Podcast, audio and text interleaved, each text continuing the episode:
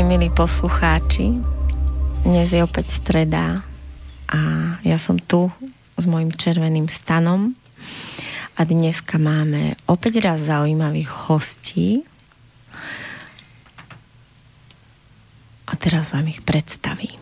Takže jedným z hostí je Martin Tham, je to inštruktor Winhofovej metódy. Vítaj Martin.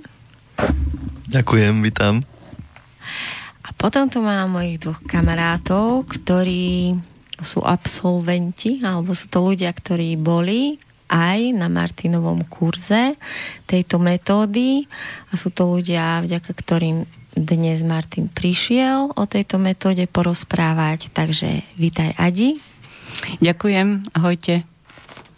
A vítaj Michal. Ahoj. Takže môžeme začať tým, že si povieme, čo je vlastne tá Winhofová metóda. Tak môžeš, Martin? Hm, môžem, ďakujem. Takže čo je metóda Wima Hofa?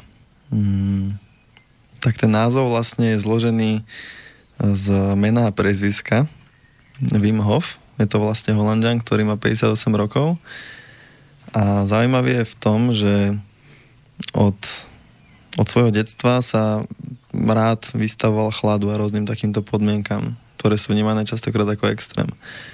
A učil sa rôznym meditáciám, dýchacím cvičeniam a ako to ovplyvňuje ten pobyt v chlade a život. A jeho príbeh je taký, že tak v skratke, mm, že v roku 90, 3, myslím.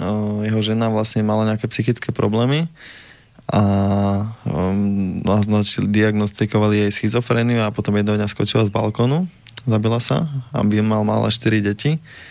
A on vtedy vlastne mm, bol taký, ako keby hovoril, že ako bol na dne, ale že mal takú motiváciu, vlastne to je jeho taká misia, že že zbaviť svet ako keby nepotrebného stresu, utrpenia a chorob, lebo mu to príde ako, že úplne choré, ako sme chorí.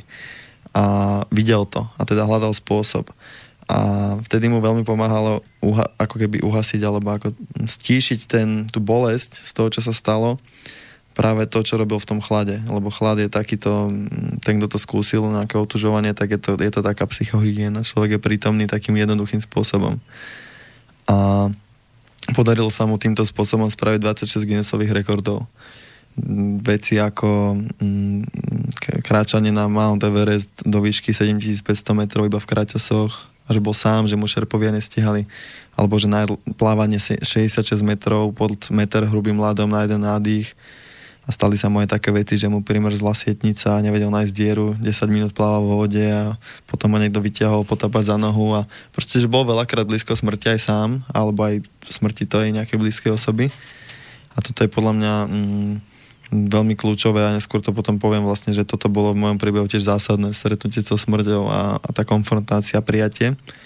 A vlastne prišlo to až k tomu, že ako porobil tieto rekordy, tak uh, vedci teda sa zaujímali o to aj doktori, že ak je to možné. Ako je možné, že ten muž môže byť zasypaný 700 kg dve hodiny a že nemá ani omrzliny. No a vlastne skúšili experiment, kedy do neho infikovali E. coli baktériu, ktorá má spôsobiť silnú imunitnú reakciu. A mm, robili to vlastne na 112 ľuďoch, Vim bol 113 a všetci 112 z toho vstreknutia tej inekcii vlastne boli chorí, mali horúčku, triažku, ako si uvedomujú tú reakciu. A Vím, Vím robil tieto jeho meditácie, dýchacie cvičenie a mal telo vytrenované z chladu a nebolo mu z toho nič. Tak teda ho vyzvali doktori a mm, títo veci, že či to dokáže naučiť iných za 10 dní, tak učil to iných ľudí 4 dní. V Polsku má také centrum, kde aj nastrenoval ako inštruktorov a tí ľudia išli na ten experiment a ukázali rovnaké výsledky, že sme schopní vedome ovplyvňovať autonómny nervový systém. Čiže toto bol taký prevrat a vlastne začali sa meniť knižky biológie vo svete. Že to, čo veľa ľudí vedelo, že áno, vieme ovplyvňovať hormóny, ako, ako dôležité je to naše nastavenie a spracovanie uvoľnenie emócií pre naše zdravie a tak ďalej a že vieme si ovládať teplo v ruke, hej, schladiť si ruku, zohriať si veci, čo boli kedysi science fiction alebo nejaká ezoterika, dneska je vedecky vysvetlená. Čiže toto je Wim Hof a teda kopec ľudí mm, má záujem vzdelávať sa v tejto oblasti preto, aby posilnili svoje zdravie alebo aby nabrali nejakú takú mm, životnú energiu. Ono je to dosť také posilňujúce a tá metóda vlastne teda pozostáva z tých troch častí. Postupné, nesilené otužovanie sa chladom, či už človek začne v sprche a skončí v zime v jazerách. Potom dýchacie cvičenie, jednoduché, ale veľmi zaujímavé a intenzívne a veľa ľudí ani nenapadlo takým spôsobom dýchať a zadržiavať dých a tak ďalej. Takže že tiež ľudí fascinuje, že čo dých dokáže, aké sú to zaujímavé stavy zmeneného vedomia a takého napojenia, tiež uvoľnenia, koncentrácie, aký je to úžasný uh, psychický detox. A tretia časť metódy je častokrát nazývaná buď meditácia, alebo nastavenie mysle, mindset, alebo koncentrácia. A táto tretia zložka mm, je kľúčová v tom, že je rozdiel, ako kto sa dokáže sústrediť ako sa to dokáže uvoľniť, napríklad v tej ľadovej vode. Že častokrát sme nastavení v životoch, že keď príde nejaký tlak alebo nejaké očakávanie sám na seba alebo niečo, pred čím sa treba ako keby jednoducho nevieme to prijať, vzdorujeme, tým pádom ideme do napätia aj v hlave, aj, aj v mozgu a aj na tele. A to je vidno na ľuďoch, čo chodia do studenej vody, ak majú tento, toto nastavenie životné, že pod vplyvom stresu idú do, do napätia, tak toto sa deje v tej vode, že vstupnú ramena, hej, ako vrážky na čele a vtedy človek nevie ani dýchať, lebo z toho stresu stiahuje krátke svaly na rebrách a človek fakt nevie dýchať v panike. To je iba také, také hapkanie. A jedine, čo pomôže, uvoľniť tie ramena a začať hlboko a kľudne dýchať, prijať a to vlastne príjme tú situáciu takto. Čiže toto vlastne učíme ľudí na kurzoch, učíme, ukazujeme tieto súvislosti a ak sa to človek naučí v tej vode napríklad, tak to dokáže robiť aj v inej stresovej situácii. Čiže toto je taký úvod za mňa, že čo je vlastne, kto je Wim o čom to asi je. No môžem ja potvrdiť len toľko, že poznám troch ľudí, ktorí vlastne začali dýchať, otužovať cez to, vlastne túto metódu. A viem povedať, že tam prišli veľké zmeny do ich životov. Vďaka, a verím tomu, že vďaka tomu. Že začali v tom živote možno inak dýchať. Tak čo si o tom myslíš, Adi? Keďže si jedna z tých ľudí.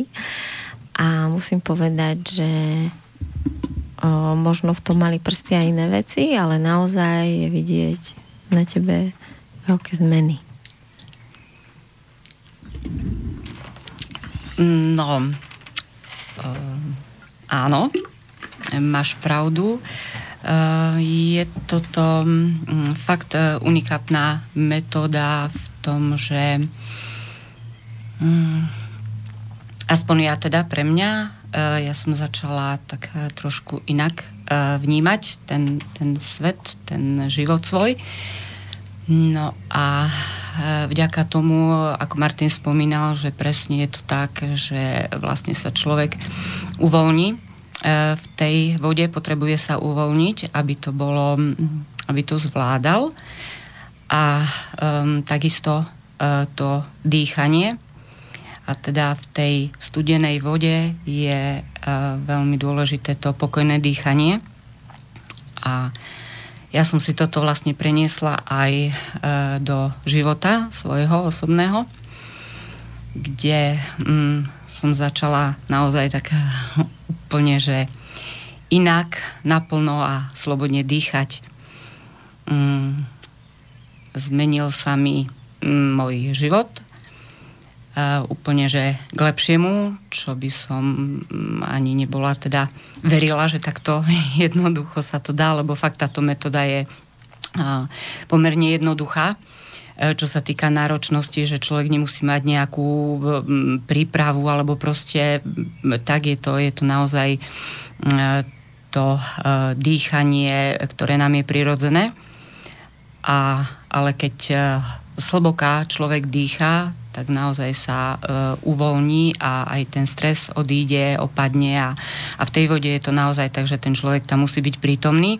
A fakt, keď dýcha um, slboká, tak uh, sa to dá zvládnuť úplne, že v pohode. Ja som e, s chladom nemala žiadne skúsenosti, ale že totálne, že ja som bola skôr tak, že mi bolo zima, hneď som sa obliekala, deti samozrejme hneď mne je zima, obliekajte sa aj vy, aj keď im zima nebola, ale tak som nastojila na tom, že teda hej, čo samozrejme nerobím.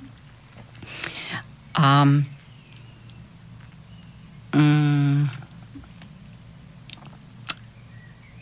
vlastne to, že um, keď sa človek uvoľní uh, v tej vode, tak ju zvládne a takisto aj v tých uh, situáciách um, uh, životných uh, je to tak, veľa si z toho beriem do života, keď nejaký stres príde na mňa alebo niečo, že taká ťažkosť alebo tak, tak naozaj začnem predýchávať a, a fakt sa uvoľním a ten stres zmizne. Čiže mne to veľmi pozitívne ovplyvnilo môj život. Michal? Ja som sa chcel popasovať uh, s chladom. Máš tam takú ozvenu, ale teraz to nevieme. Tak, ale je ťa počuť, takže môžeš. A hľadal som spôsob, uh, ako uh, sa nesústrediť v, v zime na to, či som dobre oblečený, či mám čiapku. A... Ďakujem. Prišla mi do cesty táto Wim Hofová metóda a oslovilo ma to aj v tom, že hm, nie je to len o tom ísť do tej studenej vody, ale bolo tam uh, spojené s tým aj to dýchanie a takisto práca s myslou alebo meditácia, ak to môžem tak nazvať. No tak som sa prihlásil na kurz, e, na ten základný kurz e, nie s Martinom, ale Viktorom Schillerom Bratislave v decembri a tie výsledky som mal pocit, že sa dostavili hneď už po prvom týždni, že som sa začal menej obliekať. Mm. Ja som začal otužovanie rovno, že som si začal dávať studenú sprchu, že nezačal som vlažná voda a postupne, že som šiel rovno mm, na vec, dá sa povedať. A ja som mal pocit, e, že je to to isté, ako keď idem v lete do bazénu, ten, tá, tá, ten prvotný pocit. A vnímal som to ako obrovskú zmenu e, v tom, čo som chcel dosiahnuť, že byť e, viac kamarát s chladom. No ale to, čo som netušil, že sa mi zapáči vlastne aj tá meditačná alebo tá, tá uvoľňovacia fáza e, toho celého procesu, ten Wim Hofové metódy, tá meditačná, že v priebehu dňa, nejakom povedzme hodinky, som mal možnosť nielen otužovať, ale aj venovať sa tak hlbšie sebe, dá sa povedať meditovať alebo cvičiť si koncentráciu. A to ma ako keby nakoplo ešte ďalej, že ísť aj na Martina a skús, skúšať stretávať sa s tými ľuďmi, ktorí to robia a zdieľať s nimi skúsenosti lebo ma to posúvalo aj e, nielen v tom, že už som teda trošku otužilejší voči tomu chladu, ale že sa viem lepšie vyrovnať e, so stresom v nejakých situáciách e, alebo v rôznych životných situáciách som mohol ako keby aplikovať túto metódu. A, stále cítim, že je ešte ako keby kam sa posúvať, že nie je to tak, že niečo som zažil, vyskúšal, už to mám, ale že, že ma to môže že môžem to ešte ďalej rozvíjať o svojom živote. Takže teším sa, čo bude ešte ďalej. A aká cesta, Martin, teba priviedla k tejto metóde? Ďakujem za otázku. Hmm. Vždy uvažujem, ako odpovedať na tú otázku, lebo dá sa aj rozsia, rozsiahlejšie, aj, aj menej rozsiahle. Ale dám, zvolím tú strednú dĺžku, teda, že mm, ja som vlastne žil taký iný životný štýl výrazne ako teraz, vtedy. Mm, a to nebolo tak dávno, možno 10 rokov dozadu. A potom vlastne jeden taký parťák, s ktorým sme stále chodili a robili všelijaké grazloviny, prišiel s knihou, že, že má knihu o zvádzaní žien. a mňa to vtedy zaujalo. To bola prvá kniha, čo som si sám kúpil a prečítal. A tam som zistil, že môžem vlastne sa meniť a že vlastne mi tak je lepšie, keď sa mením, že začínam sa mať radšej, aj tie vzťahy sa zlepšujú. Čiže vlastne toto mi otvorilo to, že aha, že ja sa môžem meniť. Som to vtedy vôbec nemal také niečo v sebe, ako uvedomenie, že, že môžem so sebou pracovať. A toto to spustilo. A potom už som teda hľadal si rôzne cestičky a knižky a mal som v dobe také, akože volám to uletenejšie spirituality, keď som si myslel, že viem to, čo som prečítal a tak. A, a vlastne to prešlo k tomu, že som si uvedomoval, že tento život, čo som tedy žil, že ma až tak nebaví, nenaplňa, že proste, že by som žil úplne ináč, keby je na mne. A som si uvedomil, že, že tak však to aj je na mne, na kom inom. A, a vlastne v podstate som začal uvažovať, že čo by som mohol robiť, čo ma naplňalo. No a nejak som vlastne sa dopracoval k tomu, škrtacou metodou na papieri, že by som rád ľudí niečo učil alebo sprevádzal. No a po pár rokov na to vlastne som začal s tréningom mm, tela s pár ľuďmi ako tak a vedel som, že to, toto ma baví takto robiť niečo s ľuďmi, niečo, niečo sprevádzať a potom vlastne som jedného dňa, to bol rok 2015, myslím december, 6. december, sa rozhodol, že idem do jazera zime. Roky som to tak vnímal, že je to zaujímavá oblasť otužovanie, obdivoval som otužilcov, tých ľudí, že do zime dokážu vojsť do vody, aby tam proste dlhšiu dobu a že sú v pohode, že sú usmiatí. A tí, čo som poznal, ešte paradoxne zvykli byť dlhodobo zdraví. Takže to bola pre mňa taká oblasť, mm, ktorej som vedel, že raz príde deň, kedy sa tomu začnem venovať. A vnímal som to už, už dávno, ako, že to bude nejaký taký môj prerod mentálny. Lebo som to bral ako, že brutál mentálnu schopnosť vedieť tú vodu nejako prijať studenú. Lebo som skúšal iba tak troška nohou vojsť, tak ako veľa ľudí skúsilo. A to je, Čak vie, ten, kto skúsil, vie. No ale častokrát sú to tie mentálne bloky, ktoré to gradujú, a to som nevedel. No a teda som šiel do tej vody a bolo to krásnych 20 sekúnd kríku a napätosti a radosti a všetkého zliatého dokopy. Potom som išiel von o, a znova párkrát vošiel, vyšiel a bol som do pár ľudí, čo to išlo prvýkrát skúsiť a bolo to super. A vtedy sa mi zastavila tá hlava a dokázal som len tak byť a pamätám si ten moment. To bolo proste, že hneď to sadlo, ako, prvá, ako láska na prvý pohľad. Ale mm, nevedel som v tej vode, napriek tomu, že som potom už chodil každý týždeň, nevedel som v tej vode byť dlhšie ako minútu a tedy to ego chcelo byť dlhšie, lebo však prečo nie, že, že vychádzam von v takom, že už nedám viacej, že čo to je. A tak som to skúmal a mm, tedy som na nič neprichádzal, ale zrazu na mňa začalo prichádzať do všetkých strán, že Wim Hof, že pozri si o ňom niečo, že síce o tom skoro nikto nevedel, ale zrovna som stretol za týždeň troch ľudí, čo mi o tom povedali. A do Slovensku, na Slovensku o tom skoro nikto nevedel. A tak som si pozeral taký 40 minútový dokument s Vimom a skúsil som si, teda pochopil som tých pár vecí, čo som hovoril aj predtým o ňom. A to dýchacie cvičenie som si teda vyskúšal. A on tvrdil, že to dýchacie cvičenie, tým, že vlastne sa tam hlboko dýcha v prvej fáze, tak vlastne dostaneme do tela oveľa viac kyslíku, ako, ako teraz príklad máme v sebe a my čo počúvame a sedíme v kľude. Keby som začal zrazu nadýchovať tú plnú kapacitu, tak dostanem do seba oveľa viac kyslíku a vydýcham oxid uhličitý. A ten oxid uhličitý, ktorý vydýchame v tom veľkom množstve je kyslý.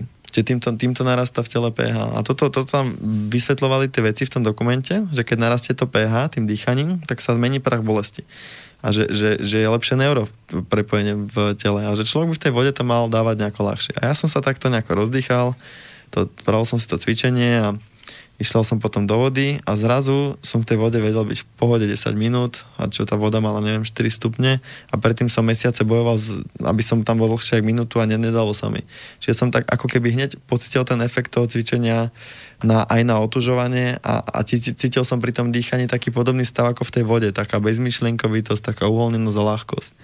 No a toto, toto bola tá cesta k metóde. Už som vedel, že že toto je ono. Mne to, mne to netrebalo dlho ma presviečať a vtedy som sa rozhodol, že táto by som rád priniesol na Slovensko a tak som zistil, aké sú kurzy a neboli kurzy po anglicky a tým, že vím z Holandska, tak boli len v holandčine, boli nejaké prvých pár inštruktorov a teda mi napísali, že o rok otvoria inštruktorský kurz prvý pre anglických hovoriacich. Tak som sa tešil, vlastne som bol v prvej skupine a medzi tým, medzi tým mm, mám teda povedať aj to, že taký ten príbeh ešte, ten, čo som s, tým, s tou smrťou chcel povedať. Medzi tým sa stalo to, že vlastne mm, ja som teda váhal, že či, či ísť touto cestou, či mi to pôjde, či o to bude na Slovensku záujem. A hlavne som mm, nemal na to peniaze na tie kurzy. Ten, ten kurz trval rok a stál niekoľko tisíc a vlastne mal som príležitosť zrobiť v Holandsku. A bolo to pre mňa kúsok nekomfortné odísť do Holandska, ale bolo by to blízko k Vímovi a tak ďalej. Mal som na Slovensku priateľku. No a vtedy, čo vlastne zrušilo tieto moje pochybnosti a, a strachy a vlastne život riadený prioritne nimi, bola taká situácia, kedy som sedel pri Dunaji v Bratislave a v skratke sme videli sme prekotiť sa člon s dvoma mužmi a po nejakej chvíľke vyskytlo, že, že jeden vlastne sa topí a nemali záchranné vesty a voda mala vtedy 5 alebo 6 stupňov. To bol, myslím, márec 2016 alebo taký nejaký mesiac. A ja už som teda otužovala tak a teda som akože neváhal. Hneď som išiel k nemu, som plával, to bolo asi 25-30 metrov od brehu ale už keď som bol pri ňom na takú vzdialenosť asi dvoch metrov alebo tak, tak on, ten muž sa ponoril a potom už sa nevynoril. Ja som tam ešte hľadal nejakú dobu, kričal v, ľuďom vonku, že či ho niekde vidia. No teda potom som vyliezol po nejakej dobe a vrátil sa naspäť. To trvalo, kým som vôbec dokračal k veciam, lebo však ten Dunaj to je prúd, tam sú víry a, a všetko, všetko takéto spojené. Čiže to akože chápem, hej, že pre ňa to bola náročná situácia, no ale keď som sa vrátil tam, kde som mal tie veci, kde som bol vyzlečený, tak na, na, na tých kameňoch sedela žena, ktorá plakala. Som si tak teda na chvíľočku prisadol a ona, že to je môj manžel. A vtedy, vtedy mňa tak zamrazilo, vtedy som si vlastne to ešte viac tak precítil, že proste bola nedela, pohoda, len tak sa tam len tak niekto utopí zdravý človek a že na to z brehu vidí. A vtedy som si uvedomil tú, takú tú, jak by som povedal, jak nezodpovedne som pristupoval k životu. A to pre, podľa mňa zodpovednosť je len to, že človek robí to, čo cíti a že je sám sebou. A práve som sa riadil prioritne častokrát lenivosťou a strachmi a vyhováral som sa na iných a na okolnosti života. A nehovorím, že to teraz nerobím, ale, ale výrazne som vtedy ako keby tak precitol a začal sa inak správať. Začal som si oveľa viacej veriť. A to je podľa mňa o tom tá celá metóda, že človek zrazu zistí, že môže aj otužovať a že ešte mu je dobré, že môže vyšlapať na ďumbier, však tuto spolusediaci porozprávajú, zažili, že na ďumbier v kraťasoch alebo tak, pri minusových teplotách a ďumbier je najvyšší vrch nízkych tatier, že tam sme šli tí najrychlejší 3,5 hodiny možno a niektorí aj dlhšie. A to sú veci, ktoré sa mne podobajú aj chôdzi po volíkoch, že sa to zdá, že sa to nedá, ale že vlastne na myslom vytvárame tie limity v hlave a tak toto je keď si to človek uvedomí v jednej silnej oblasti, tak si to uvedomí potom, začne tak uvažovať aj v iných a toto sa mne vtedy stalo. Takže toto ma tak nakopáva. To je taký v skratke toto. Tak, ja som teraz mala taký veľký zážitok ťa počúvať a musím dať teraz pesničku. the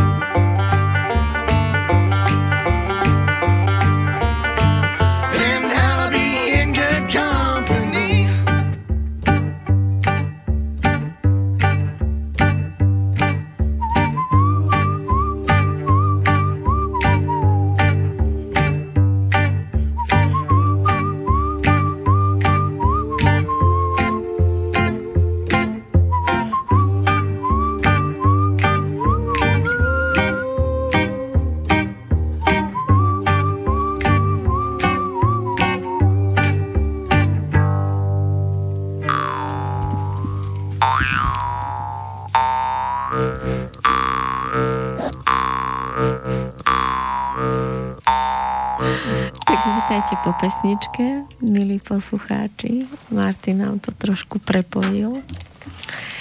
Tak ja musím povedať, že je pre mňa veľmi silné to, že môžeme ľudí poznať, koľkých chceme a môžeme už počuť kadečo. A napriek tomu, keď opäť niekoho spoznáme a dozvieme sa nejaký, nejaký príbeh toho prebudenia, tak to je vždy za každým veľmi cenné alebo silné. Teda ja to aspoň milujem. Milujem to pozorovať, alebo sa dozvedať, alebo vidieť, ako niekto z toho davu, ako tak vlastne všetci kráčame tým životom a pozeráme do tej zeme a zrazu niekto ting, zdvihne hlavu, otvorí do široka oči a začne si ten život žiť po svojom. Takže ďakujem ti, Adi, že si doniesla Martina. Tak ako sa ti to podarilo? Takže ty si išla za ním a spýtala si sa ho, že Martin, poď do našej školy. Aďa je mamou dvoch synov, ktorý má v, ktorých má v škole, v ktorej ja s Michalom učíme. A Aďa jedného dňa prišla a povedala, že dohodla s Martinom jeho návštevu a že on teda príde do našej školy, príde pobubnovať. Uh, vypadla mi myšlenka, lebo môj muž mi napísal do relácie mail a predmetom je, že bacha. Tak som zvedavá, o čom bude ten mail.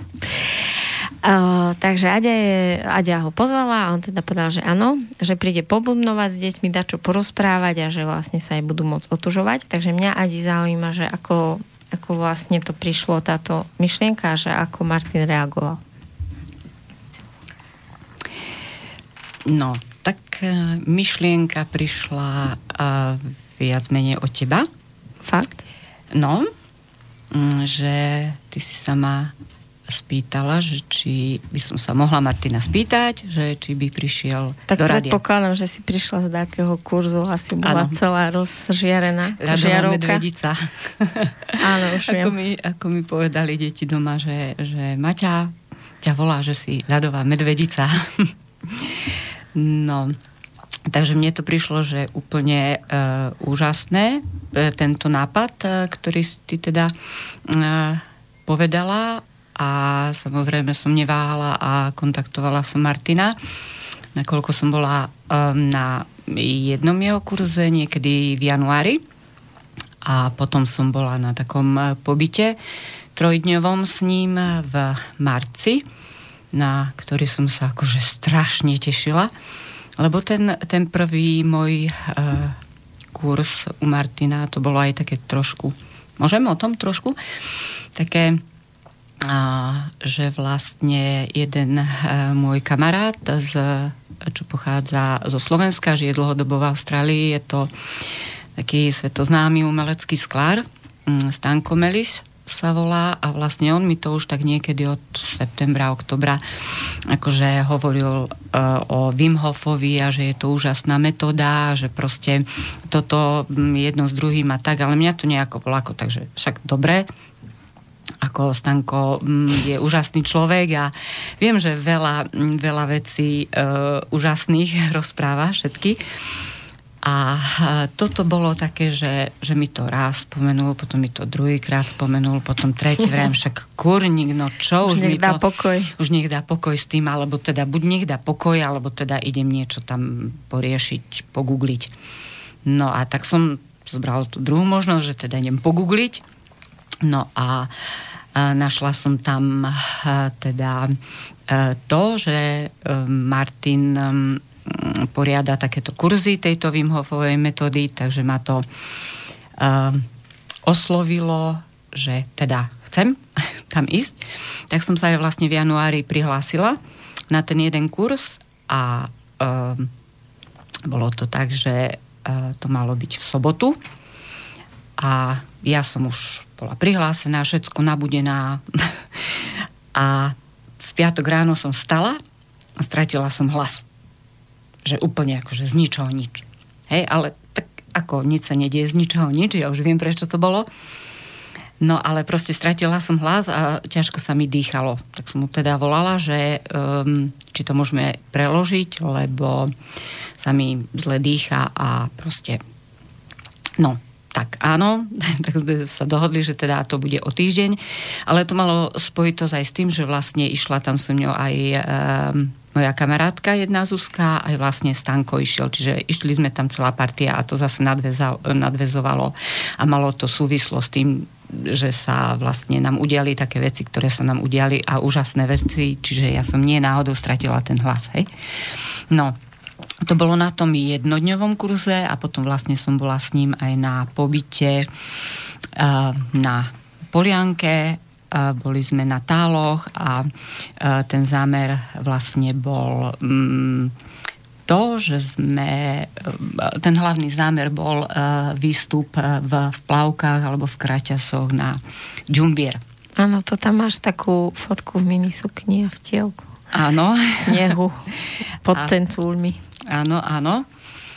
A e, vlastne boli sme tam, jeden deň sme e, sa zanarali do jazera, kde museli chlapi sekerov vysekať dieru do toho jazera. E, no bolo to pre mňa úplne, že niečo úžasné, niečo nové. A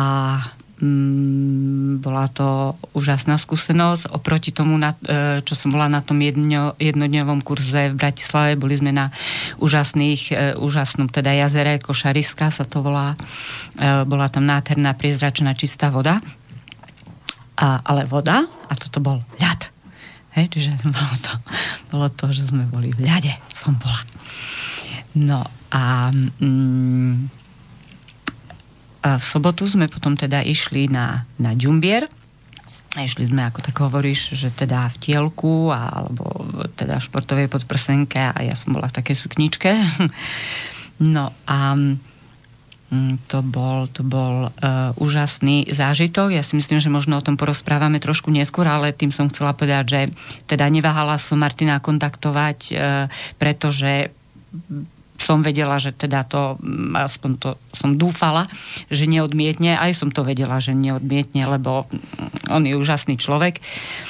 A tak som ho teda kontaktovala, či by mm, prišiel tuto do rádia aj k nám do školy deťom porozprávať a on ešte teda sa navrhol, že, že jasné, že a mohli by sme aj pobubnovať večer a ne, pri nejakom ohniku, wow, takže sa to tak rozvilo, že nielen uh, v rádiu nejaký rozhovor, ale aj uh, vlastne v škole a aj bubnovačka. Čiže zažili sme včera úžasný večer pri ohni, pri bubnoch a s bubnami No a dnes sme boli sa, mali sme prednášku, nám teda porozprával Martin aj deťom, počúvali s takými nastraženými ušami.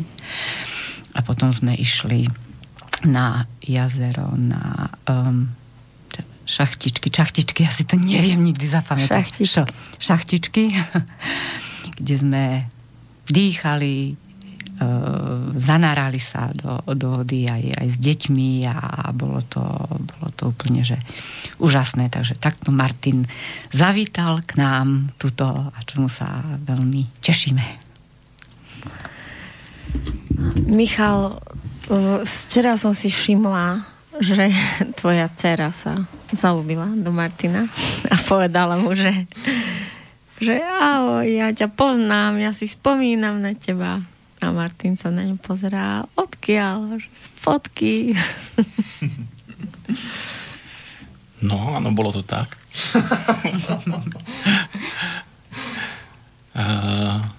a Janka to veľmi, keď my ako rodičia prežívame alebo žijeme mm, niečím, čo nás nadchýňa alebo robíme to naplno, tak ona, to, ona nás, na nás vidí, že, že je to niečo veľmi zaujímavé a keď je to spojené potom s nejakými napríklad fotkami, tak tých ľudí si veľmi dobre vie zapamätať a, a už má možno, aj keď ich nepozná, taký trocha ako keby s, s nimi vzťah až vytvorený. Čiže keď e, Martina uvidela naživo, tak to pre ňu bol ten zážitok, aha, veď to je ten e, človek, že, e, vďaka ktorému som ja napríklad taký nadšený a robím niečo naplno. a teraz ho ja vidím, tak to pre ňu určite bol silný zážitok stretnúť Martina naživo, takže bolo to takto. A ako si ty vnímal o to dnešné ponáranie sa detí s Martinom do tej vody? Čo, čo, čo ste tam zažili vlastne? Bolo to pre mňa veľmi príjemné. A nebol som tam ešte nikdy, že prekvapilo aj to prostredie že blízko Banskej Bystrice, že je niečo takéto. Ja som z takže ja to až takto nepoznám. A takisto deti veľmi rýchlo na Martina reagovali, že ich tak začal ako ťahať za tým jeho príbehom a za tým, čo robí, že videli aj na Martinovi, že je to to, čo ho naplňa, čo robí na, naozaj, je to to, čo chce robiť. A podľa mňa toto ich tam ťahalo, že, že čo, čo to ten Martin robí a boli ochotní ísť aj do tej studenej vody. Nie síce všetci, ale mm, podľa mňa to dopadlo lepšie, ako som očakával. Išli do vody aj nejakí puberťáci? A... Lebo viem, že tí menší to majú úplne išli, jasné. Niektorí rebelovali zo začiatku, že akože, čo sa oni budú ponárať, ale keď videli uh, tých ostatných, že sú vo vode, tak potom uh, sa vrhali do vody. až, až ako keby nie hneď v tom momente, keď išli všetci, ale neskôr, že im to nedalo. Proste ich to strhlo. Takže išli aj pubertiaci. A niektorí ale aj rebelovali na brehu. Ale to je tiež dôležité, že mm. moci dopriať, že ja nemusím a počkať si na ten svoj moment. Tak čo si zažil ty, Martin, v našej škole od včera do dnes? No, tak včera, keď som prišiel, tak uh, ja som šťastí vedel vlastne, že do akého druhu školy idem a vedel som, že ide o niečo úplne tradičné a mne blízke, alebo aj kamoška vlastne u vás mm, má dceru prihlásenú, takže mi o vás rozprávala. Takže som sa tešil vlastne, som, lebo ja veľmi toto podporujem. Mm, myslím si, že to je veľmi dôležité, že či sa dieťa od, od začiatku vlastne mm, nejakým spôsobom mm, zablokováva alebo sa rozvíja, že a myslím si, že toto je to cesta rozvoja. To som tam presne videl. Došiel som a deti sa hrali a, a boli nehané sa hrať s takou dôverou, že nebolo tam zo strany tých, čo to sprevádzajú, aj učiteľ alebo tak ďalej, že, že ako všelijaké tie vlastné bloky, ale že videl som, že, že je tam dôvera, až som bol prekvapený.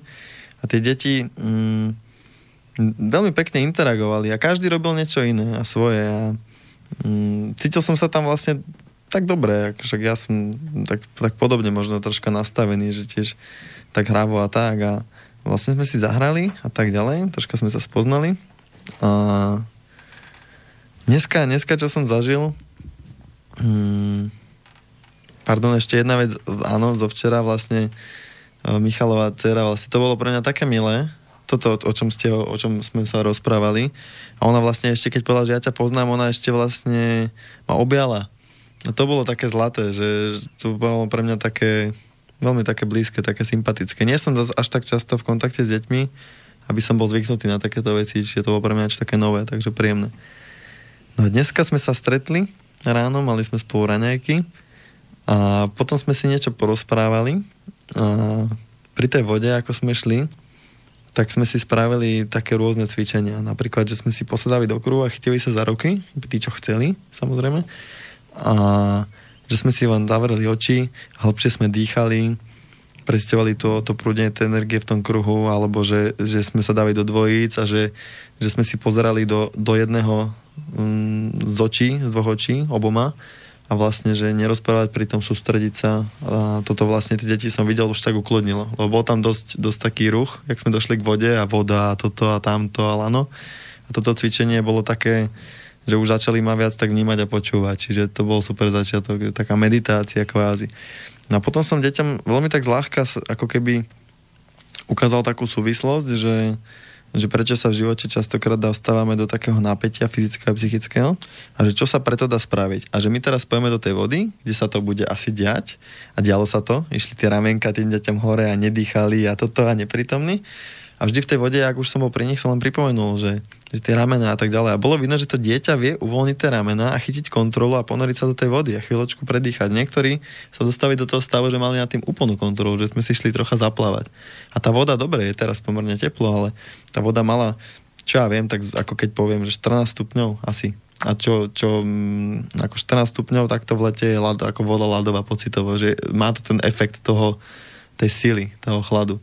A čiže, čiže to bolo pre mňa úžasné, že, že už deti si uvedomujú tie súvislosti, že uvoľnenie v stresovej situácii a hlboký kľudný dých, že mi skutočne pomôže. A že ak by už len jedno z tých detí si toto zapamätalo, tak pre mňa to je mega efektívne. Takže takto nejako v skratke. A potom ešte, ak môžem dodať, sme sa odtiaľ vlastne do školy prešli peši. A to sme šli niekoľko kilometrov, to bolo, neviem, možno aj hodinu alebo koľko. A deti, nejaká časť detí vlastne, e, mal som príležitosť s nimi kráčať v tom lese a to bolo pre mňa také príjemné. Tá, tá interakcia, a taká bezprostrednosť. Oni sa tiež tak čudovali, že, že som taký normálny, mi hovorili, že, že, že, akože, že nie som nejaký dospelák alebo čo. A fakt sa dobre cítim s deťmi a rád, rád by som bol s deťmi častejšie.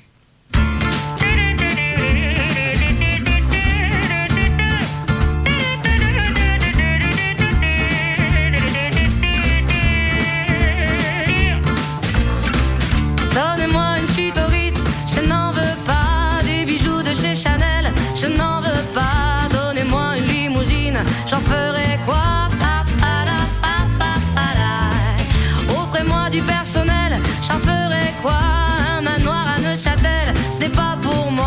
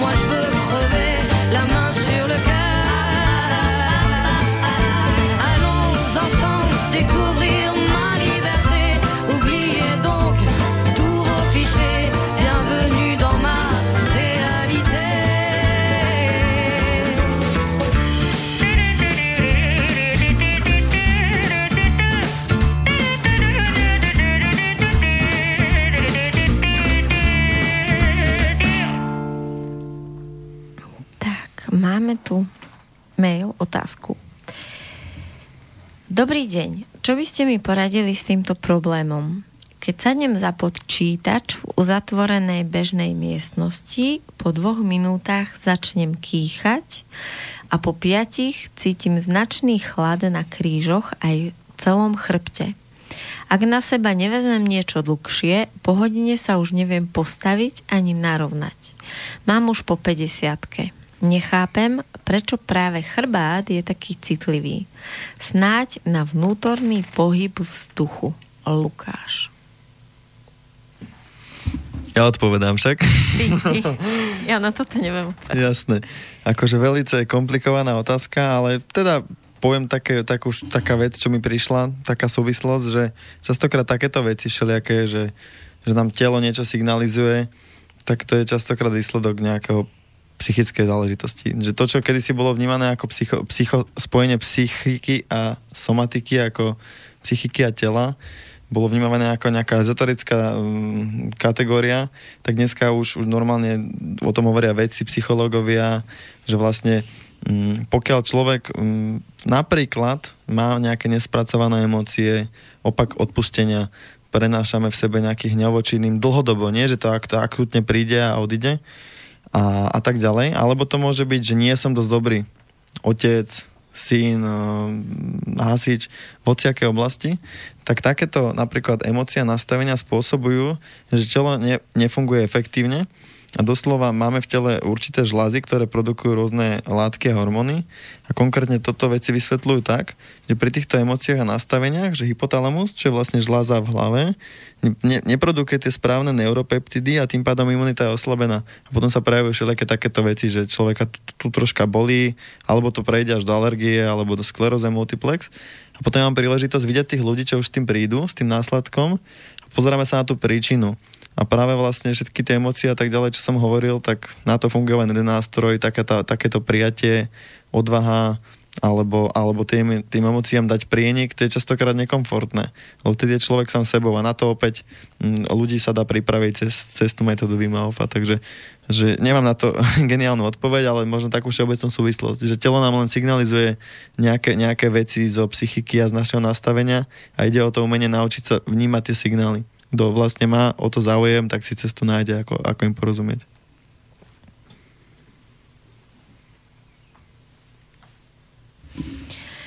No, Martin, mal by si chuť o, teraz o, si s nami zadýchať? Áno, áno. Dýchame spolu, ale môžeme aj tak ináč. Takže teda si ideme zadýchať, to spravíme si Mm, takú zjednodušenú verziu mm, dýchacieho cvičenia metódy Vima Hofa. Ale, a teda je dôležité, aby keď teraz niekto počúva a ide si to skúsiť, aby pri tom sedel alebo ležal. A určite to nemáme robiť v stoji ani za volantom v aute, ani pri ničom, čo potrebuje sústredenie. A není to iba pro forma opatrenia, aby sa nič nestalo, ale skutočne pri tom dochádza k zmeneným stavom vedomia, k tranzom alebo k tomu, že človek na chvíľočku prestane úplne vnímať a ani si to neuvedomuje. Takže preto treba to robiť v bezpečnosti. A keď to budete ukazovať niekomu ďalšiemu, vždy v sede alebo v lahu. No a už teraz ideme na to. V prvom rade prenesieme pozornosť na dých. To znamená, že telo dýchalo aj doteraz, akorát, že možno sme si to nevšimali, tak teraz tomu dáme plnú pozornosť. Ako vstupuje ten, ten dých na špičke nosu alebo úst, ako vychádza von, ako naše telo okysličuje. Prehlbíme dých. A ideme ďalší.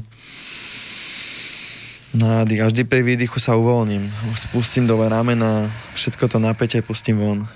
Nadýchujem a nehávam ísť. Tak, prehlbujem to.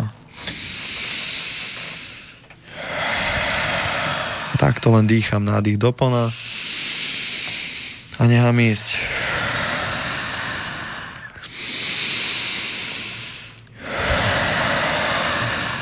Nádych doplna a nechám ísť.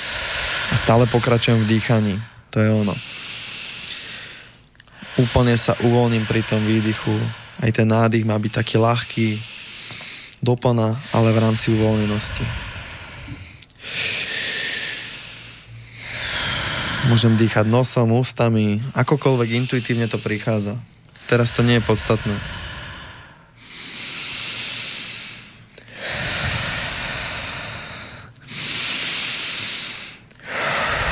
Môžeme cítiť strpnutie v rukách, stále pokračujem v dychu. Takú môžem cítiť takú ľahkosť, omámenosť. Môžem sa cítiť tak euforicky, alebo na druhej strane sa môžu vyplovať rôzne emócie. Dáme im prienik. Stále dýcham. Ten dých začne spomalovať. Už to začne byť pomaličky intenzívne. Spravíme si posledných 10.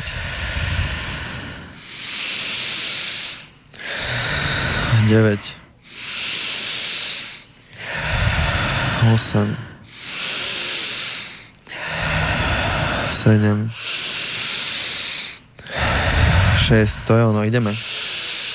4, má to byť také intenzívnejšie dýchanie, to je ono. 3 2 1 a ideme posledný úplne doplna a uvoľnený výdych, čo samé z nás vyjde von a po výdychu zadržím dých.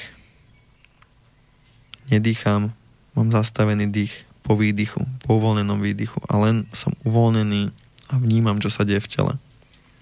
Môžeme cítiť prsty, také trpnutie mravce v celom tele, alebo dokonca také vibrácie. V každom prípade sme uvoľnení.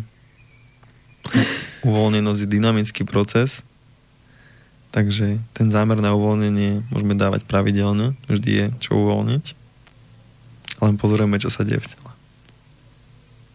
Ide o to stišiť tú mysel a len byť, čo pri tomto cvičení je pomerne ľahké v tomto štádiu dokážeme mať zadržaný dých na pomerne dlhú dobu, pretože sme vydýchali veľa oxidu uhličitého a ten dáva v určitej hladine signál, že už sa treba nadýchnuť, čiže my sme ho vydýchali, takže telo teraz ho dlho, dlho, dlho dorába, kým budeme pocitovať potrebu sa nadýchnuť.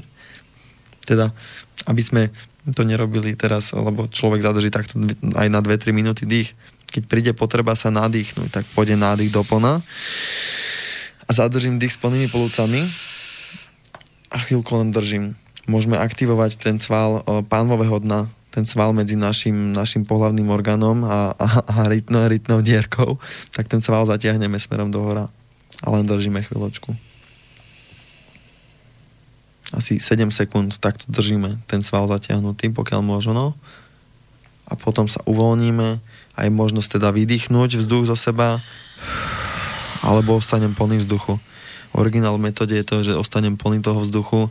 Ja som zistil, že minimálne polke ľudí vyhovuje viacej hneď vydýchnuť. A toto je jedno kolo toho cvičenia.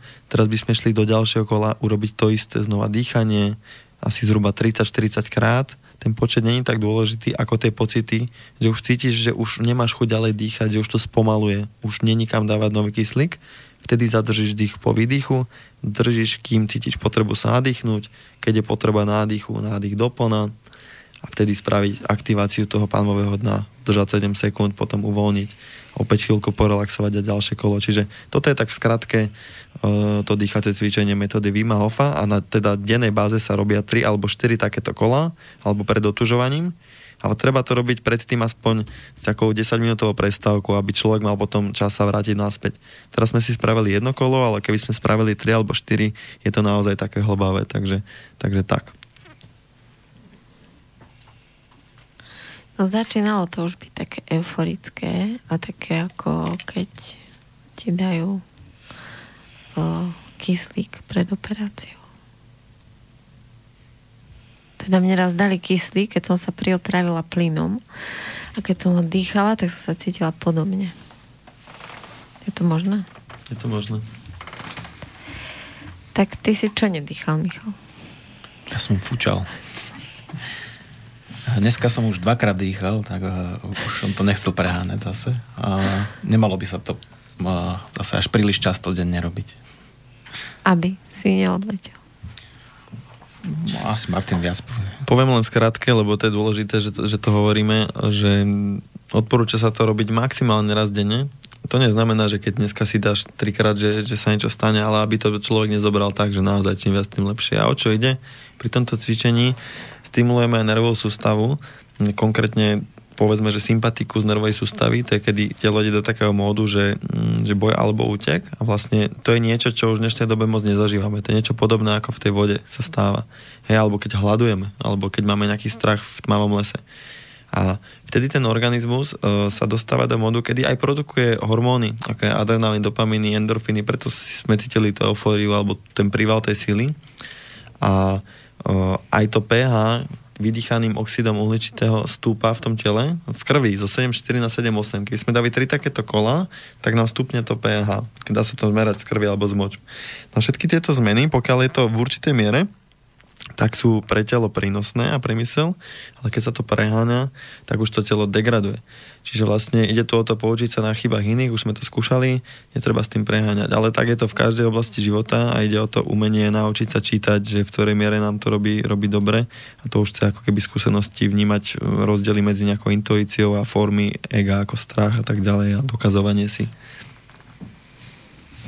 Prišla otázka od Igora.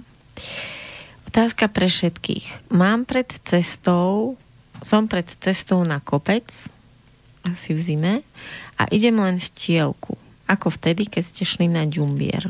A začnú tam bežať procesy. Ako sa to vyvíjalo? Či máte v batohu teplé oblečenie? A potom, ako sa to celé dá prepojiť na situácie v živote? Tak teda môžem len povedať, že jasné, vždy máme pre bezpečnosť pri tom výstupe v ruksaku všetko, čo treba. Že ľudia sú fakt akože na tých kurzoch mojich zodpovedne pripravení od, od mačiek, ak je niekde lat, štucne, aby nešiel sneh do topánok, náhradné ponožky, kvalitné topánky, zimné ponožky, komplet oblečenie, zimná bunda, všetko v ruksaku. Termosku mal každý s teplým čajom, každý mal nejaký, nejaký balíček jedla. Je prvá pomoc, keď už nevieš, že že možno, že trocha nejakého banánu niekedy pomôže, alebo troška sa napiť. Dôležité pravidelne zastavovať a piť. Človek, keď je vyzlečený, častokrát šlape ako, ako blázon do toho kopca, ona mimo nebolo zima, hlavne ľudia bez skúsenosti a zabudá sa hydratovať, lebo človek sa až tak nepotí, keď je vyzlečený. Čiže to sú také typy, že každú pol hodinu že ja som meral a zastavili sme si, sme si podávali cez vysielačky sme sa napili. A potom tempo je veľmi dôležité. Zvoliť, nevyštartovať naozaj rýchlo, ale z lahučka. Rozložiť tie sily a ísť v kľude. A toto sú, toto sú tie kľúčové otázky a, č- a prepojenie s inou životnou o, oblasťou m, v, moj- mojom ponímaní je taká, že je to iné ako byť pár minút v nejakej ľadovej vode, lebo to trvá hodiny a tam veľmi ľahko o, si všimnúť, ako na to vplýva sústredenie. Že ak, ako stratím, čo pomerne ľahko sa dá, že sa začnem rozprávať v sebe nejaký monológ alebo s niekým, tak častokrát ľuďom začne byť zima pri tom výstupe. Vráti sústredenie, uvoľní sa, príjme to, zrazu je zima. Čiže vlastne ja len pri tých výstupoch mm, som si uvedomil a vidím to u ľudí, že si to uvedomujú, že to sústredenie, že jak je kľúčové a že sa dá trénovať. Že sa dá trénovať, učiť sa sústrediť na jednu vec v živote a že je to potom úplne, ale úplne iné. Toľko v skratke za mňa, ale budem rád, keď poviete aj vy o svojich skúsenosti ostatní. No, takže um, my keď sme šli na ten ďumbier, tak ako tiež samozrejme e, zážitok e, neskutočný, tam adrenalín fungovala tak, ale um, boli sme veľmi dobre pripravení, poučení um, od Martina presne um, čo, ako naozaj boli sme nadúpaní tými informáciami. Uh, jednak, jednak sme boli dve skupiny rozdelený, že kde teda boli takí už, alebo niektorí tam už boli takí, ktorí boli už na jeho kurze, alebo teda mali e, skúsenosť e, či už e, s otužovaním, alebo boli takí, že turisti, že chodia po horách, alebo proste tak. No a potom bola tá druhá skupina, kde vlastne sme boli takí, ktorí sa na tú prvú nechytali. Ste, ste, ste šli pomalšie, to boli rýchlostné skupiny. Uh, áno, áno, áno, v tom, e, v tom uh, to bolo a uh, bolo to tiež dobré, že vlastne tí, ktorí sa cítili na to, že pôjdu s Martinom, že pôjdu takým tým um, by som zle povedala, že agresívnejším tempom, nie, nie agresívnejším, ale takým tým dynamickejším. dynamickejším a tým takým možno, možno dravejším trošku oproti, oproti nám. A, a, takže e, ako hovorí presne, robili sme, robili sme tie e, prestávky, napili sme sa proste mm, úplne, úplne dobre sme boli vedení, aj keď ja som bola taká, že ja teda by som bola išla aj bez tej prestávky. Ja som mala takú motiváciu, lebo deň predtým, keď sme boli v tej ľadovej vode, tak ja som pocitovala trošku taký mm, ako pocit e, zlyhania svojho, že teda som tam nevydržala pre mňa dostatočne dlho, ale musela som výsť z tej vody, lebo som začala mať krče v nohách a teda mm, toto je o tom, že nie za každú cenu, ale o tom, aby nám to bolo príjemné. Takže ja som mala v sebe taký vnútorný svoj pocit trošku, že zlyhania, že teda som mm, nedala um, toľko, koľko som si možno predstavovala, alebo teda koľko som chcela, tak ja som uh, bola hm, teda odhodlaná by ísť aj um, napriek tým, uh, že by som nemusela mať vôbec ako tie prestávky, ale bolo to akože veľmi dôležité a presne tam bolo aj to, to prijatie uh, veľmi dôležité, um, že teda je to tak a sme jedna skupina a ideme, ideme spolu a proste presne to ego tam pracovalo, že čo ja vládzem, tak ja by som aj išla, že tak poďme a proste toto. Ale mm, bolo to, bolo to zaujímavé pre mňa, aj keď som si myslela, že už teda viem zvládať dosť veľa situácií akože v takej mm, pokore, tak tu nás sa to preukázalo, že, že to teda ego, že by, že by išlo, že by išlo. A mm, ale tým, že, že sme e, dýchali, predýchávali a tým, že sme sa vlastne sústreďovali, že sme nevyke, nevykeciavali ako pri tom výstupe, že sme sa naozaj sústreďovali na, na to dýchanie a proste na, na, ten, na ten výstup, tak bolo to úplne nádherné to, že sme, e, aspoň teda ja som bola aj, myslím, že všetci, e, takí sami so, so sebou a viac sme vnímali to, to svoje telo, to ten dých a e, proste ten výstup nebol až, e, až taký v tomto prípade e, náročný pre mňa, lebo naozaj som bola sama so sebou, venovala som sa tomu dýchaniu, pozorovala som, čo to vo mne, ako to, krásne pocity som tam zažívala. A nakoniec, že teda sme tam išli 3 aj pol hodiny, alebo tak nejako, tak ako tak tomu som neverila, že to bolo až tak, lebo pre mňa to nebolo až tak veľa, že teda ideme. No a mm, ešte sme boli aj, e, sme sa naučili vlastne e, Mm, počas tej chôdze dýchať, mm, aktivovať, teda ešte tak trošku inak, že aktivovať ten hnedý tuk, keď sme mm, vlastne mali e, pocit ten svoj taký, že už dajme tomu prišla únava, alebo teda, že nám začala byť trošku, trošku chladnejšie, tak e, e, sme vlastne sa naučili priebehu toho, že sme kráčali vlastne aj e, takto e, dýchať, že aktivovať si ten hnedý tuk, čo nám dodalo aj silu, aj e, to akože oteplenie, ak by už začínala byť zima. No a zvládli sme to, zvládli sme to nádherne, úžasne, dali sme to skoro všetci bol to, bol to neskutočný zážitok takého víťazstva samého nad sebou. A ten, ten fakt božský pocit, keď sme ešte Hanka nám povedala, že teda ešte pol hodinu ideme šlapať a boli sme všetci odhodlaní, že teda naozaj ešte pol hodinu. A bolo to fakt, že 5 minút už sme boli na vrchole, tak to, to bolo, že jak sme tam všetci s tým, s tým krikom, s tým, s tou eufóriou, s tým nadšením teda dobehli k tomu krížu, že teda sme to dali a bolo to, bolo to fakt uh, úžasné. A čo sa týka uh, do života m, takých tých mne to vnieslo väčší pokoj do mojho života, väčšie väčšie také e, sústredenie sa, alebo naozaj, keď aj niečo mám ťažké, alebo nejaký stres príde na mňa, tak, takže začnem, začnem si naozaj predýchávať úplne sa ukludním, skludním a vyčistí sa mi mysel a um, ľahšie sa mi funguje, ľahšie sa mi dýcha, mám niekedy pocit, že, že lietam, fakt, že lietam. A je to, je to strašne obohacujúce. Mm, tak za mňa toľko. No, ja tiež na začiatok poviem, že tá bezpečnosť hlavne na horách je veľmi dôležitá a treba byť pripravený hlavne na tie zmeny počasia. Ja som šiel v ten istý deň ako Martin zo skupinou na Ďumbier z opačnej strany Tatier na Chopok s Viktorom. A v ten deň našťastie nám prejalo celkom aj počasie, že bolo síce pod nulou, ale nebol vietor a hore bolo dokonca slnko. Takže som bol prekvapený, že sme to naozaj dali všetci. A najťažšie bol asi ten začiatok. Keď sme vystúpili z tých aut, sme sa e, doviezli pod kopec, alebo kde začínajú tie lyžiarské svahy. Tak sme sa tak všetci na seba pozerali, že ach, či už teraz ako sa máme vyzliezť, či už ako naozaj to príde. Pre istotu sme si nechali rukavice, čiapky, že ak náhodou by sme to nedávali, že aspoň tie rukavice čiapky pomôžu.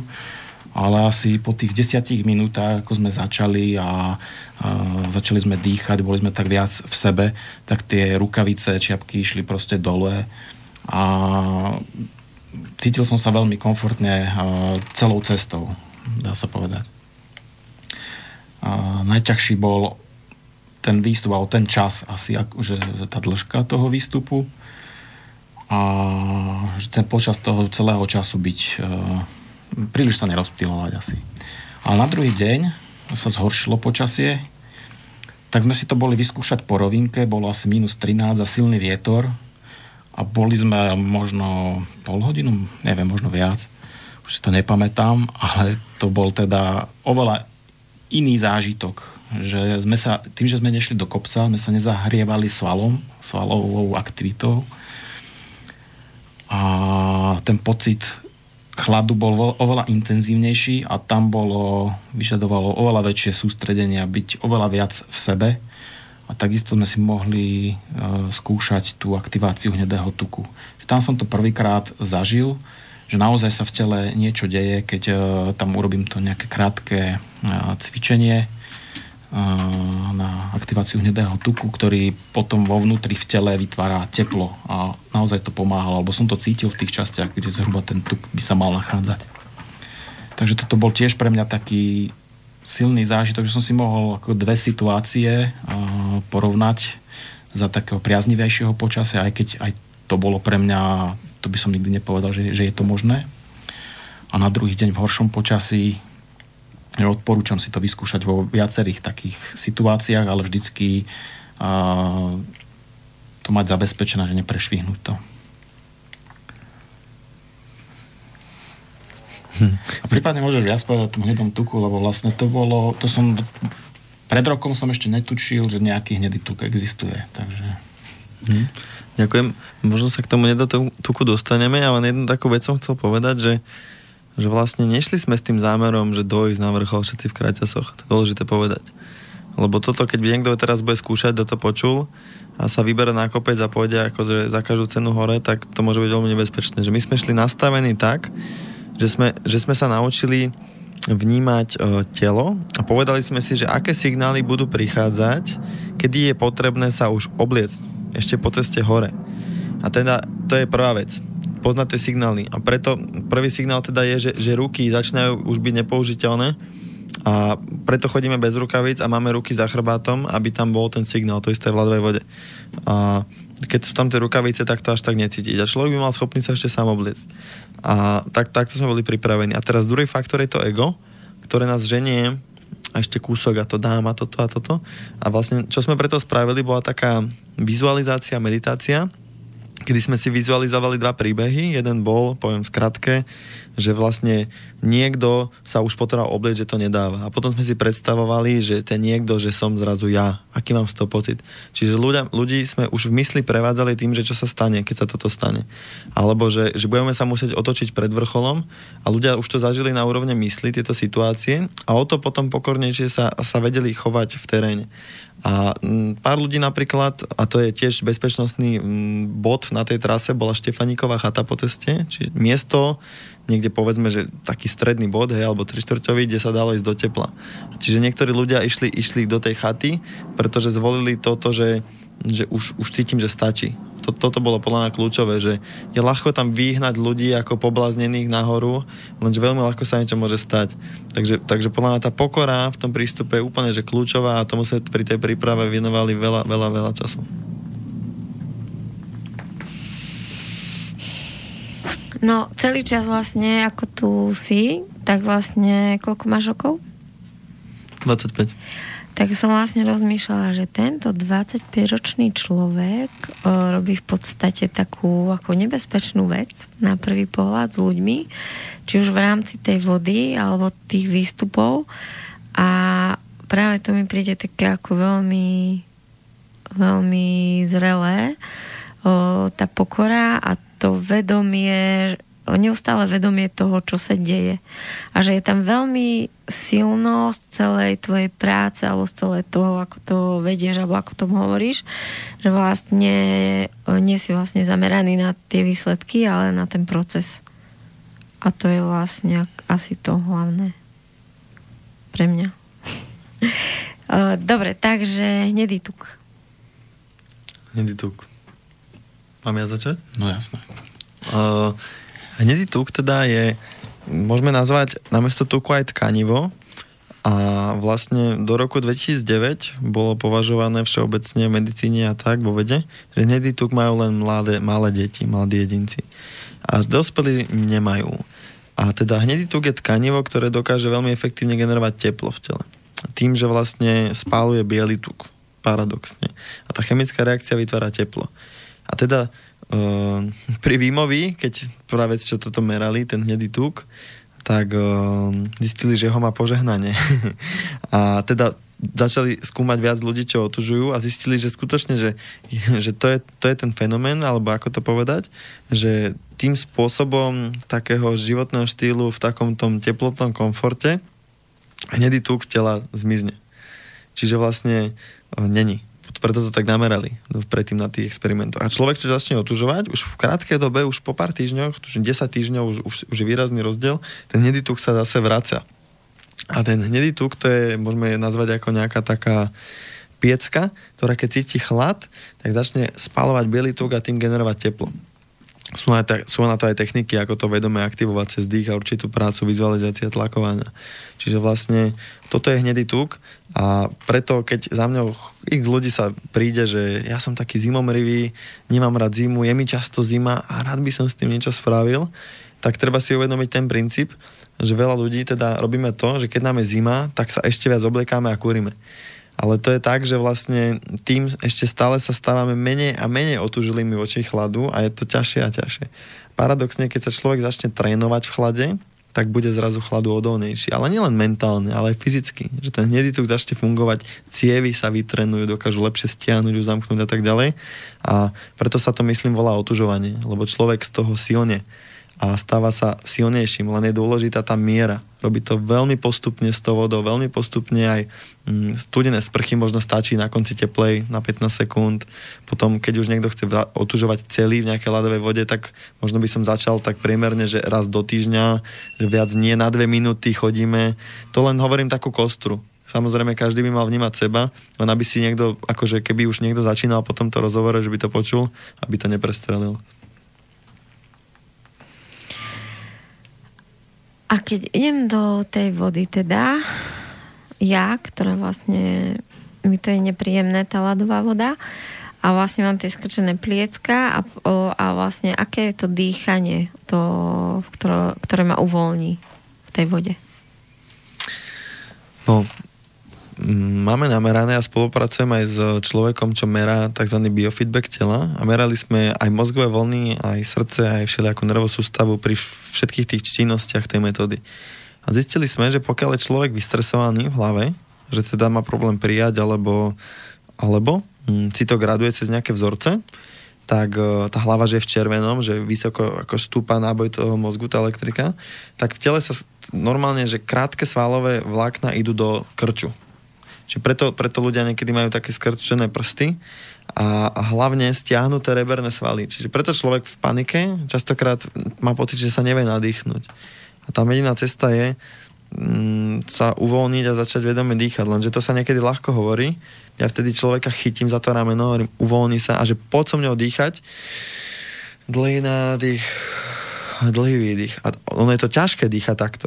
Že vtedy je to je také že to naozaj to ako keby chce koncentráciu, odhodlanie, odvahu, chytiť tú kontrolu nad tým dýchom a začať to ovládať. A cez to sa človek na konci dokáže, dokáže vlastne uvoľniť. Už nepamätám, čo bola otázka, ale... Iba, že ako dýchať, asi to povedal. Či, čiže vo vode dýchať hlboko, ale kľudne, pomaly. Dosť mi to pripomína pôrod, pretože vlastne pri pôrode je tá bolesť tak veľká, že vlastne presne žena sa stiahuje lebo ju to bolí a potom dlhšie rodí. A vlastne presne, čím viac zameriava na ten dých, tým menej vlastne cíti tú bolesť a tým viac telo môže ako uvoľniť aj napriek bolesti a otvoriť. Hmm. Poznám ženu, čo, čo rodila viackrát, že aj v nemocnici, aj doma. Aj teraz čaká tretie dieťa, už ide rodiť a otužuje. Je to taká mindfulness lektorka, Kaša sa volá. A presne toto isté hovorí, čo ty. Tak len potvrdzujem na skúsenosti ženy, že hovorí, že keď sa to človek, žena naučí pri pôrode alebo v chlade uvoľniť sa v tom a tak, že ten pôrod pre ňu je extatický zážitok. Pri tom vchádzaní to tiež vnímam tak, že možno keď človek ide do, priamo do toho ľadu, do toho chladu, tak najprv to púšťa, vypúšťa vzduch, že tam je to, to, to podobnosť slov, že môže byť najprv ten výdych dlhší na začiatku, že pustím to, uvoľním všetky svaly ale potom sa musím dostať do toho vyrovnaného, uvoľneného uh, dýchu. Čiže um, na začiatku kľudne môže byť, uh, že nejaké tri tie nadýchnutia, vydýchnutia, že je dlhší ten výdych a trošku krátší nádych, ale postupne by to malo prejsť do toho uvoľneného, hmm. hlbokého dýchania. Je to tak, že dlhší výdych vlastne stimuluje sympat- parasympatikus norovej sústavy, či nás ukludňuje. Čiže áno, je to vlastne ten želaný efekt pri tom šoku ukludniť sa, takže dlhší výdych má efekt. A to slovo púšťanie ešte súvisí aj so slovom odpúšťanie, čiže to súvisí potom aj s tou psychikou človeka a trénovaním v nejakých iných situácií v bežnom živote. To púšťanie obzvlášť pre nás ženy také ťažké. Niekedy rozmýšľam nad tým, že prečo je to pre vás mužov, teraz sme tu dve ženy a dvaja muži, že prečo je pre vás mužov také ľah, alebo teda ľahšie veci pustiť, hej, že napríklad pri nejaká hádka, alebo proste niekto, nejaký konflikt práci, alebo tak, a vy muži, tak tam to prebehlo, tam to nechám a na budúce idem a poriešim. A že prečo tie ženy, teda my ženy, si to nosíme so sebou ďalej. Že to prebehne a vlastne tie emócie tam ostávajú a musia sa dlho ako riešiť a čistiť a chápať a nechápať. Čo si myslíte o tom vy?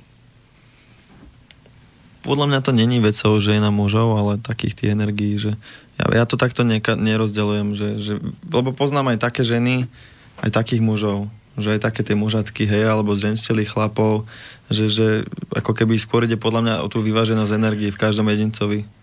Takže neviem, neviem sa, jak tomu vlastne vyjadriť, lebo to tak nevnímam.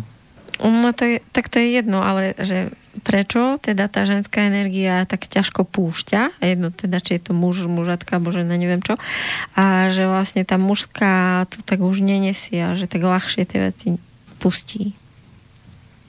No neviem, či je to tak, ani na toto neviem odpovedať, že či je to naozaj aj mužská, ženská energia a, a, lebo z mojej skúsenosti, že e, ako dúfam, že muža U vás Tiež... doma je to proste naopak, hej?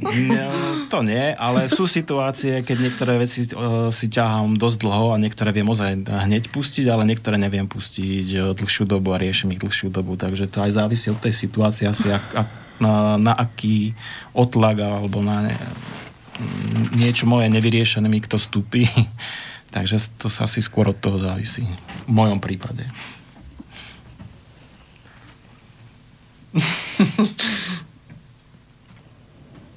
tak si na to zavolám iných hostí na túto tému. OK. Ty si hovoril, uh, že keď vlastne vchádzajú tí ľudia do tej vody, tak si povedal dva spôsoby spúšťania tých vecí. Jedna je, že niečo a druhé bolo, že niečo. Skúsi spomenúť, čo si povedal. Hádanka. Si hovoril, že sa spúšťajú nejaké programy, alebo že si to človek... A myslíš to takéto zatváranie sa? Nepríjmanie? Zdorovanie? No si hovoril, že, sa nám, že si to človek ide do tej studenej vody a niečo mu to spúšťa tá zima. Aha. Tak u veľa ľudí to spúšťa niečo také, niektorí ľudia totiž to majú hlasitý odposluch v ústach hej, a hovoria to, čo majú v hlave, čiže preto viem. Niektorý má také, že nedám to, nedám to, zomrem, toto, tamto. Ďalší má uh, iba to napätie a je zovretý a nevie sa ani ponoriť a ďalší sa ponorí hneď vyletí. A to hovorím o tých teraz, o tých kritických prípadoch, hej, aby to neznelo, že lebo väčšina ľudí s tým nemá problém na tých kurzoch po tej príprave. Ale že toto sú také tie vzorce, čo nabiehajú. Alebo že budem chorý a z toho je ten strach častokrát. A taká súvislosť iba, že možno teda niekto z poslucháčov alebo z nás skúsilo tu žiť v sprche alebo vonku v zime nejakom jazere a na druhý deň sa cítil nejaký slabý alebo chorý. A teraz toto, keď si človek spojí, tak častokrát tam vznikne ten program, že ochoriem z chladu, hotovo a nebudem v tom pokračovať. Lenže tam sú, viac, tam sú dve ďalšie súvislosti, len ich skrátke načrtnem. Jedna vec je tá intenzita a či bol ten správny čas ísť do tej vody, alebo či bolo telo, celková mysel vystresovaná z iných okolností, až som ho s týmto ako keby zaklincoval.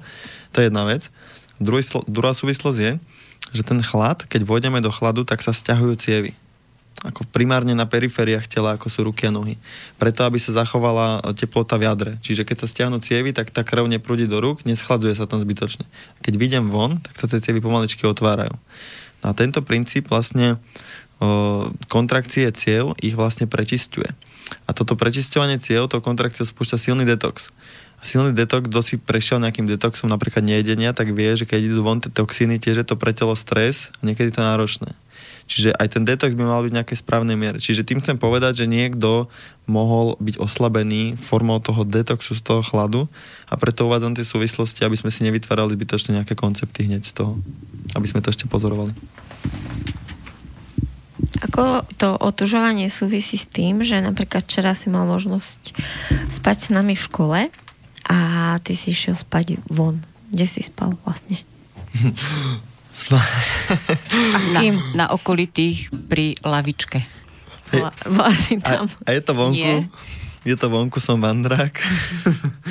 Nie, um, spal som proste na, na, na kopci mm, nad Banskou Bystricou s pekným výhľadom pri tej lavičke. Okolité to my voláme, čiže preto som to povedala, že na okolitých. No a vlastne, prečo som tam šiel? Mm, rád spávam vonku. Veľmi vždy som rád spával vonku, vidieť holú, holú oblohu, proste tak zaspať, zobudiť sa ráno, keď, uh, keď vychádza slnko ešte o 5, či kedy teraz išlo ešte pred 5 a už začnú vtáky spievať, tak sa zobudím bez budíku s chuťou a proste úplne iné ráno. Hneď, hneď same sa mi dalo nejaká ranná rozcvička, nejaké dýchanie, že ani som vôbec nemusel potrebať do toho úsilie žiadne. Takže, takže preto to mám rád a, a aj som rád sám a podľa to je tiež dôležité. Mal som chuť po tom intenzívnom večeri v tej u vás v škole ísť sa sám prejsť, tak som hodinu kráčal a tak, čiže tak preto som rád v prírode. Jak by som ešte chvíľku mohla um, povedať k tomu, že uh, keď uh, videli moji známi na Facebooku, že fotky, že ako som bola oblečená na ďumbieri a že bolo, aj keď naozaj to počasie bolo k nám milosrdné, že nebol až taký silný vietor a nebolo až tak veľmi minus, um, tak bolo myslím minus 6 vtedy a um, čo sa týka toho, že uh, ja, ja už by som mala herpes a ja by som mala zapal um, mechúra a ja neviem kade, čo mi tam akože písali a tak. Ale ono je to nič. Ja som nemala nič. Ani chorá, ani e, ťažšie stavy nejaké, ani zlé, ani proste ja som sa e, cítila práve, že úžasne. Žiadne náznaky nejakej choroby alebo niečoho, absolútne vôbec a fakt som sa potom cítila veľmi dobre, fakt plná zdravia, sily, radosti, šťastia, úplne, úplne fakt také euforické pocity. A nie len, že akože potom, ale fakt tým, že to, e, že dýchavam, otužujem sa zatiaľ len na sprche, bola som síce len, eh, len párkrát eh, v, tom, v tej vode studenej, ale dávam si sprchy nie úplne že ľadové, ale také studenšie, ale tiež nie vždy, niekedy sa na to cítim, niekedy nie. Ale mm, je, to, je to zmena naozaj pozitívna, veľmi... Ono to, to treba zažiť. To treba vyskúšať, treba zažiť, treba ísť naozaj na, na, takýto, na takýto kurz, lebo ono sa to dá aj podľa internetu, tam je to kopu tých videí a návodov a ja neviem čoho, že človek by to dokázal aj sám si to ale to, ako to, tá skupina, to je, to je tá sila v tej skupine a to, jak to tam zdieľame, ako sa tam otvárajú ľudia naozaj veľmi, veľmi ľudské príbehy, také naozajstné. Tam človek, keď zažije, že nejaký chlap, e, ktorý vyzerá statný, m, fyzicky e, proste na tom, že je dobré a tak a on prizná, že má strach e, ísť na ten kopec a že, že sa bojí a že proste takéto to sú úplne, že také uh, nádherné chvíle, že tam človek zažíva takéto um, naozaj tie, to ľudské otváranie sa a mm, čo sa týka ešte tých chorôb a toho, mm, keď ja tam idem s tým, že tam pôjdem, že teda ochoriem, tak tam aj ochoriem. A u mňa sa to ešte zmenilo aj to, čo sa týka voči deťom, že ja deti už teraz vôbec nebazírujem, že obleď sa, daj si toto, daj si hento. Absolútne som s tým prestala, lebo my vlastne v nich tú obrany schopnosť svojho organizmu ubijame. Ale keď som vás pozorovala so Zuzkou, tak teraz máte vyzleť sa, vyzleť si tú mikinu, vyzleť si už. No ani nie tak, že vyzleci, vyzleci, ale skôr vôbec nereagujem na to, že, že aby si ju mali obliecť, alebo aby si mali obliecť teplejšie oblečenie, ako som niekedy na tom trvala, že teraz to vôbec neriešim, absolútne to nechávam na nich, že však oni sami vedia, že ako im je. A keď im bude zima, si to oblečú. Tak máme posledné dve minúty. Tak ak máte niečo na záver, čo by ste chceli odkázať svetu a budúcim generáciám, alebo iba mne povedať, tak teraz je tá chvíľa. Ja možno dám na záver. Máš chuť ešte niečo povedať? Tak mám teda jednu vec. Podľa mňa veľmi dôležitú vec a súvisí to s tým, ako mm, emócie.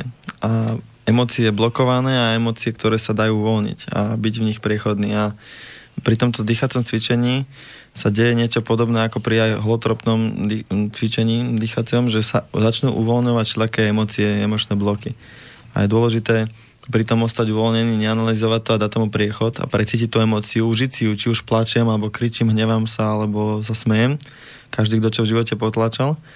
A preto ten, toto dýchanie má aj taký terapeutický efekt. A všimol som si u ľudí aj u seba, že ak toto, ten, tu, tieto súvislosti precítim pri tom dýchaní, tak potom o to viac o, som prirodzený a dávam emóciám prienik aj, aj, aj mimo to cvičenie. A to je podľa mňa byť som sebou, že, že nesnažiť sa nejako akože sa tváriť v nejakých situáciách, smiať sa, kedy sa má, plakať sa, kedy sa má a tak ďalej, že, že, že čiže v podstate toto je podľa mňa byť som sebou, hej, že nepotláčať furt všetko v sebe. A ja sa osobne teda učím, aby som sebe priznal toho človeka, o, byť smutný.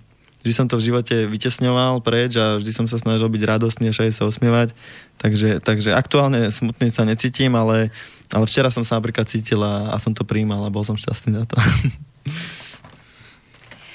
Ja vlastne toto, túto skúsenosť s Wim Hofovou metodou, vlastne s Martinom, e, považujem vo svojom živote ako, ako fakt veľký dar, a ktorý by sme si mali dať sami sebe, lebo sa vám zmení život. Začnú vám prichádzať do vášho života fakt dary, za ktoré budete vďační a ktoré si budete užívať.